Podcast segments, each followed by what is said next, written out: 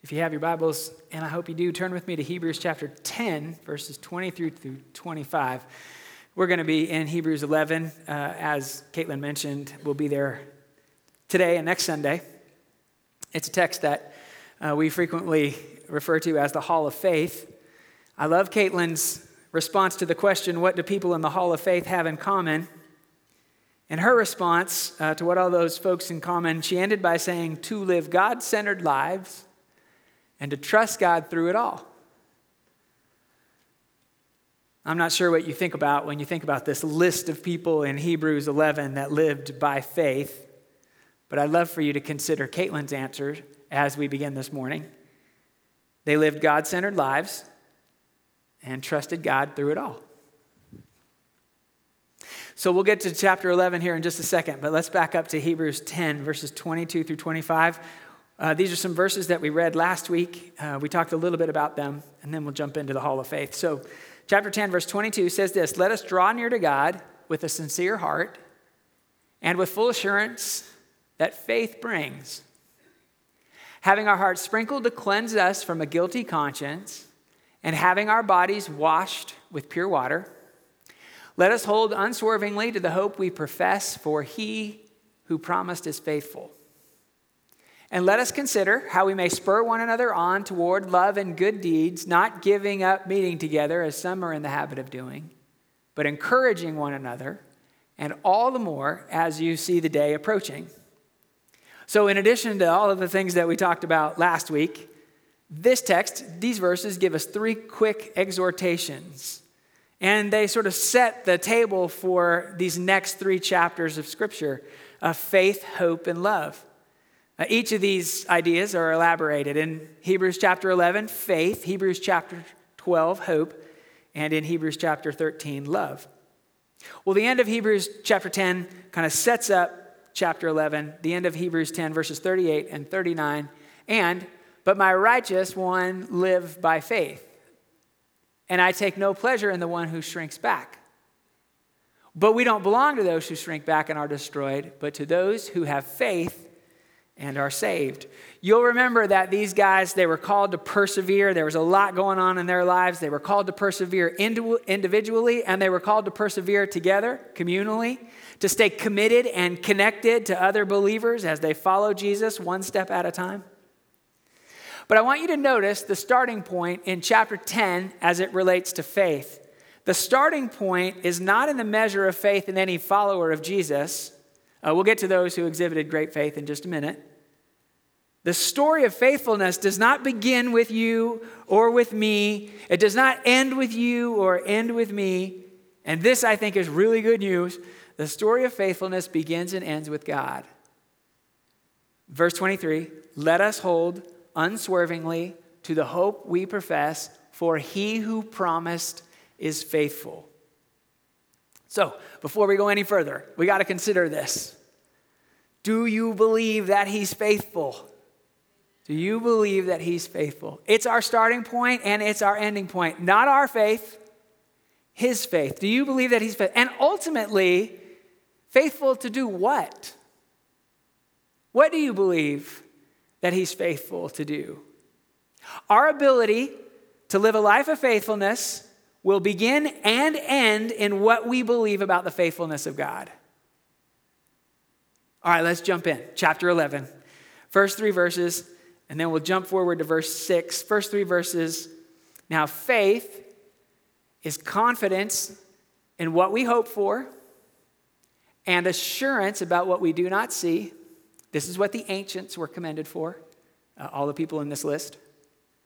By faith, we understand that the universe was formed at God's command so that what is seen was not made out of what was visible.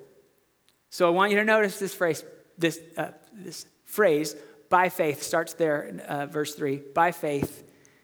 If you read all of Hebrews chapter eleven, uh, at least in the N I V, it's going to show up nineteen times. nineteen times it's going to say, by faith, this idea, by faith is huge.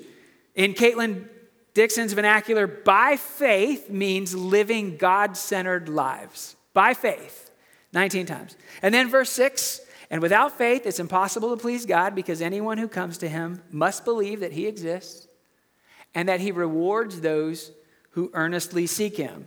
These first couple of verses that we're talking about here, these verses sort of define faith. And the next verses in verse in chapter eleven are going to give us examples of how faith is lived out. But I want us to stay here in these first couple of verses just for a couple minutes.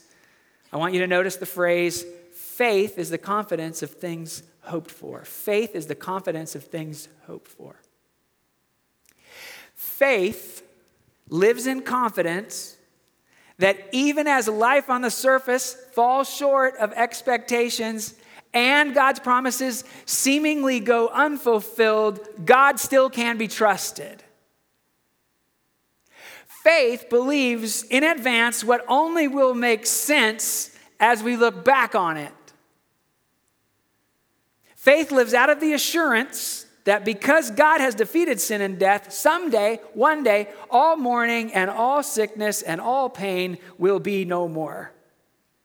And the writer adds, faith is the conviction of things not seen.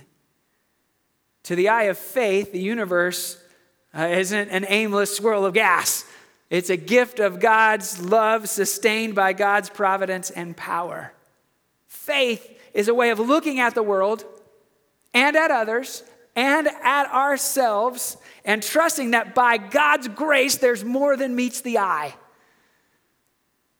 Faith is the eye of the heart that allows us to see beyond the challenges, beyond difficulty, and beyond trouble, to see another level of reality, the level where Jesus dwells in the here and now and in life everlasting.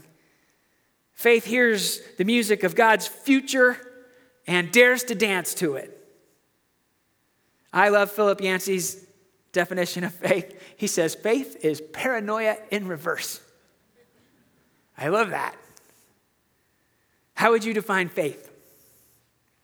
If someone in your office knew that you were a follower of Jesus, or someone in your school knew that you lived by faith, and they said, hey, tell me, what does faith mean to you? What would you say to them? Faith is paranoia in reverse. I've been working on this a little bit, thinking about what how I think about faith, and I define faith this way, at least for today, to be present in the present, trusting in the slow work of God. When I'm thinking about faith, this is what it looks like. It, it means to be present right here, right now, and I'm trusting in the slow work of God.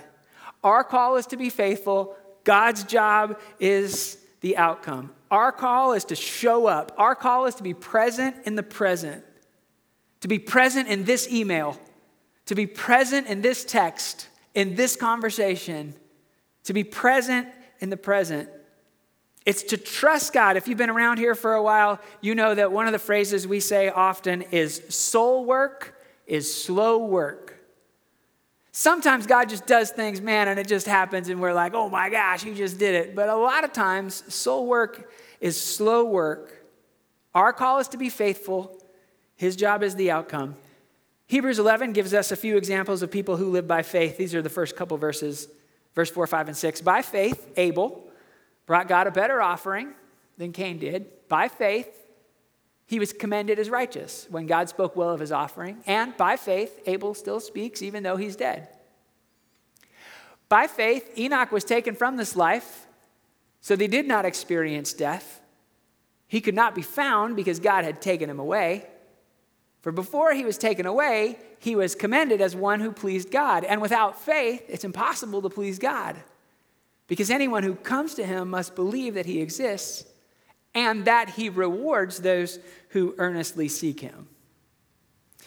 If these examples are unfamiliar to you, if you don't know these stories, if you haven't heard of these guys, or maybe you've just heard a, a little bit about these guys, but you don't know these stories, some of this is not going to make sense. Some of this is going to be like, I don't know what these guys are talking about. I don't understand these examples. The writer to the people who would read this letter knew that these guys would understand Jewish history. They would understand what God has done in the lives of these people. So if you're not sure, if you don't understand, then I want to encourage you, invite you even, to go back and read some of these stories of Abel and Enoch and of Abraham. Get to some of these other guys that might be a little bit more familiar to you in just a moment. Moses. Well, we read verse six one more time. Walking by faith involves not only believing that God is at work, but that he will reward those who are faithful. He will reward those who earnestly seek him. Anybody here up for some rewards? Um, my wife signs up for like every Kroger, Publix, every store that offers rewards that gives you points to get money off gas, uh, you know, that whole thing. Anybody else sign up for stuff like that? Yeah? Anybody, anybody up for some rewards? The Bible says that God will bless those who earnestly seek him. The Bible says that God will reward those who earnestly seek him. So what's the reward? That we get everything we want? That everything's going to be great, that we're going to get a raise and we're going to be healed and our marriage is going to be awesome and that our neighborhood's going to change and all of a sudden one day the world's going to be amazing. Is that the reward? I think the reward is God. I think the reward is God's presence, and I think the reward is his character. I'll just give you a couple of examples. To Moses, God says, my presence will go with you, and I will give you rest. What's a reward for those who are faithful? His presence. And what does his presence provide? His presence provides rest. I think his reward is the joy of Jesus. Jesus would be the most joyous person ever inhabited the earth, and Jesus says, my joy, yours, and your joy complete. I think the reward is the peace of Jesus. Jesus said simply but profoundly, peace I leave with you, my peace I give you. I do not give as the world gives. Don't let your hearts be troubled, and don't be afraid. What's the reward? We don't have to be afraid. We don't have to be troubled. Why? Because his peace is given to you and me as a reward. Here's a couple of examples, maybe some names that you might be a little bit more familiar with in Hebrews eleven. Verse seven, by faith, Noah, when warned about things not seen, in holy fear, built an ark to save his family. By his faith, he condemned the world and became heir of the righteousness that is in keeping with faith. By faith, Abraham, when called to go to a place he would later receive as his inheritance, he obeyed and he went, even though he didn't know where he was going. By faith, he made his home in the promised land, and like a stranger in a foreign country, he lived in tents, as did Isaac and Jacob, who were heirs with him of the same promise. For he was looking forward to the city with foundations, whose architect and builder is God. And by faith, even Sarah, who was past childbearing age, was enabled to bear children because she considered him faithful who had made the promise. And so from this one man, and he is as good as dead, came descendants as numerous as the stars in the sky and as countless as the sand on the seashore. Oh, real quick, did you catch that line about Sarah?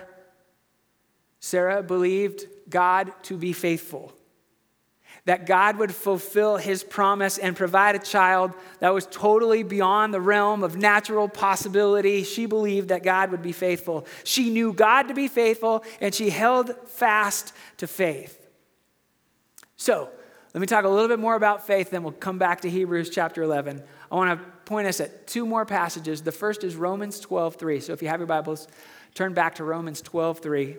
And then I'm going to point us to Galatians five twenty-two in just a moment. But we'll start with Romans twelve three, and I want you to hear what it says about faith. This is really important. Romans twelve three, uh, Paul is writing to the church at Rome, and he's explaining some spiritual gifts to them. And then verse three comes along, and he says, for by the grace given me, I say to every one of you, do not think of yourself more highly than you ought, but rather think of yourself with sober judgment, in accordance with the faith God has distributed to each of you. Faith has been distributed by God to each of you. In some form or fashion, you are listening right now. You're here today, right now, because of the faith that God has given you. All faith is given by God, right? It enables us, draws us, woos us back to his love and to his grace. Your faith has uniquely been given to you. Okay, stay with me, because if you don't stay with me, you're totally going to get confused. There's one guy at the first hour who didn't stay with me, and afterwards he was so confused, he was so lost. I said, you didn't stay with me. Stay with me. This is going to sound nuts, so stay with me. Noah's faith and Abraham's faith, it's the same faith, right? Like the faith in God, the same faith. Both of those guys are going to trust the slow work of God. But the faith given to Noah is uniquely Noah's, and the faith given to Abraham is uniquely Abraham's. Now, they have this faith is God, faith in God, but the faith that they were given is uniquely given, distributed to each one of them. Let me illustrate it this way. I've shared with you before about my friend Brian. Uh, I've known this guy ever since I was a little kid. Uh, ever since we were little kids, he just had this really unique faith. As we were growing up, we used to make fun of him. We used to call it, we used to say, you have a, such a Sunday school faith, we would say to him. You have a Sunday school faith. Now, don't get me wrong, this is the smartest guy I know. He's got like a doctorate degree. He's got all these accolades. He's the smartest person. He's lots of responsibilities, but his faith is really simple. And in all of these years, through all kinds of trials and loneliness and suffering, and I've shared with you, and he has actually shared here in our church the story of his wife dying. And in the years since, I've always been blown away by his faith. He has never wavered. He has never questioned, and he has never doubted. And I am blown away by that guy's faith. His faith is so inspiring to me. I remember saying to him one time, I want your faith. My faith is not like that. I want your faith. And he's like, no, no, no, you don't want my faith. Let me characterize Brian's faith by the way Jesus speaks about faith. Jesus says this, Matthew twenty-one, twenty-one through twenty-two. Jesus replies, truly I tell you, if you have faith and do not doubt, not only can you do what was done to the fig tree, uh, the fig tree uh, shriveled up, withered up, and died, uh, Jesus, but, but also you can say to this mountain, go throw yourself into the seas, and it will be done. If you believe, you will receive whatever you ask for in prayer. That's my buddy Brian. I know that if he asked God to move the mountain, that God would move the mountain. He has that kind of prayer. He prays without doubting. I'm not like that guy. I don't pray like that. I don't have that kind of faith. I'm more like the dad who shows up when his kid is sick and says, I do believe, help me overcome my unbelief. It's not that God loves Brian more than God loves me. It's just that we've been given faith by God uniquely to each one of us, to draw us back to himself and to bring him glory. So stay with me. Stay with me. You have not been given Noah's faith. You've not been given Abraham's faith or Sarah's faith or Brian's faith or my faith or Sonny's faith. You've been given your faith, and your faith is enough because God is faithful. If you try to live off of someone else's faith or somehow try to borrow your grandmother's faith, your faith has been given to you. It's super important for you to cultivate the faith given to you, to nourish the faith given to you. Galatians five is the other passage that I want to mention just real quick. It's the passage that talks about the fruit of the Spirit, but the fruit of the Spirit is love, joy, peace, patience, forbearance, kindness, goodness, faithfulness, gentleness, and self-control. Against such things there is no law. Galatians five tells us that faith or faithfulness is a fruit of the Spirit. As we grow in Christ, our faith grows and changes and conforms and ultimately is transformed to the very faith of Christ himself. That's where he's inviting us to go on this faith journey. For our faith not to become like Brian's or Noah's or Sarah's, but to become the faith of Jesus Christ himself. All right, let's go back to Hebrews chapter eleven. Let's keep going. Hebrews eleven, verse thirteen, next verse in the text. All these people were still living by faith when they died. They did not receive the things promised. They only saw them and welcomed them from a distance, admitting that they were foreigners and strangers on the earth. Uh, the question we asked at the beginning of the message, what do people in the hall of faith have in common? Uh, this passage gives us two things that they have in common. That they were still living by faith when they died, and they did not receive the things promised. They only saw them from afar. I was thinking about Moses. A big chunk of Hebrews eleven, verses twenty-three down through twenty-nine, talk about Moses.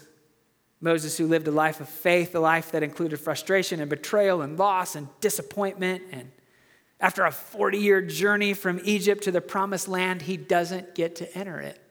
He only gets to see it from afar. Verse fourteen says this, people who say such things show that they are look, looking for a country of their own.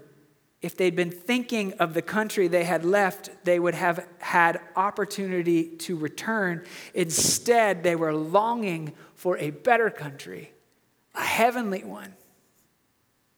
Therefore, God is not ashamed to be called their God, for he has prepared a city for them. Somewhere along the journey of faith, Moses became less concerned about the promised land and more about the presence of God.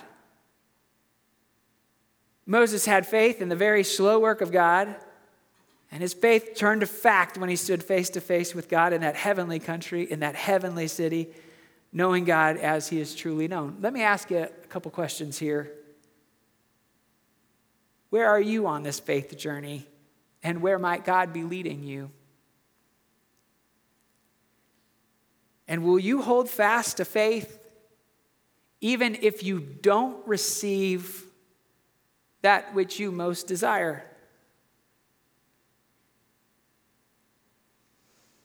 Would you hold fast to faith even if you receive that, if, if you did not receive that which you most desire?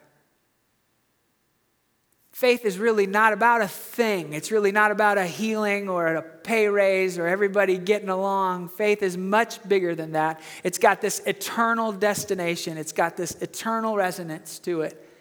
It is about the here and now. It is about right here, right now. And that sits in this eternal context. Faith is really about one day, one day, one day, God's going to make all things new.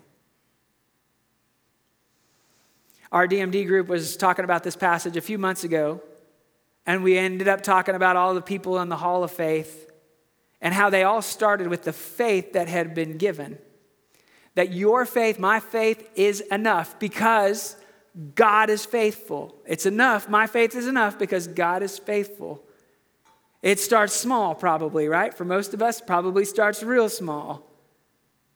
And as much as we all want to do great things for God, all the things that require great faith, we recognize that being faithful probably begins with being faithful in the small things, being faithful in the ordinary things, being faithful in the things that no one ever sees and no one will ever know about. That's where the faith journey begins. One guy in our group said, by faith, I'm going to trust him to hold it all together. By faith, I'm going to show up for my next meeting knowing that God believes I'm enough.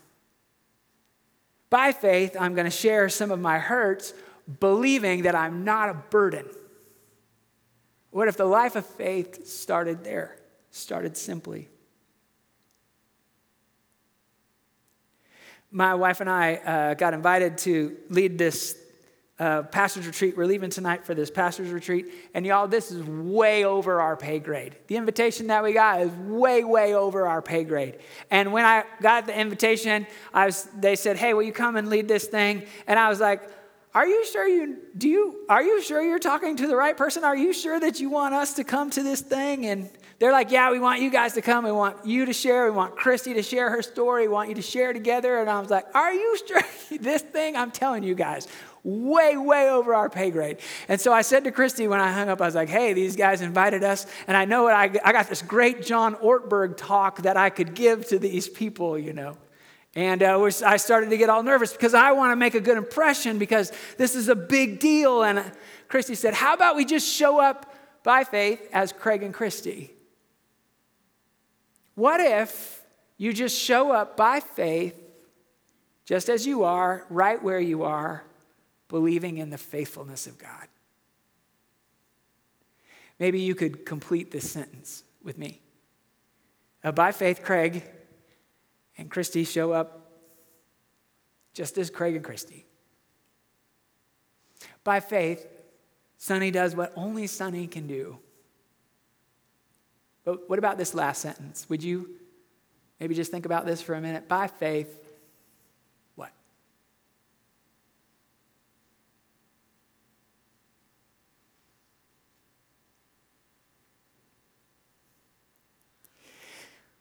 We'll pick up in Hebrews eleven next week. But I want to end this message with a verse from Paul's letter to the church at Philippi. He says this, being confident of this, that he who began a good work in you will carry it on to completion until the day of Christ Jesus. Because he is faithful and true. Let's pray together. God, thank you for being faithful. Thank you for being faithful amidst our great faith, amidst our small faith, and thank you for being faithful when we're not faithful. God, your word tells us that you are a faithful God, and we know that you are faithful. So thank you for this reminder this morning. Because of your great love, we are not consumed because your compassions never fail. They are new every morning. Great is your faithfulness. Thank you, God, for being faithful. I pray now, would you help us to respond to you in faith, by faith? Would you help us to declare? Would you help us to sing by faith? Would you help us to pray, to maybe talk with a person next to us? If there are those of us that are in need of prayer, that we would ask, hey, would you pray for me? By faith, we'd come and remember the sacrifice that you made on our behalf, taking communion. In these moments, God, I pray that you would help us, empower us, animate us, motivate us to respond to you in faith. I pray in Jesus' name.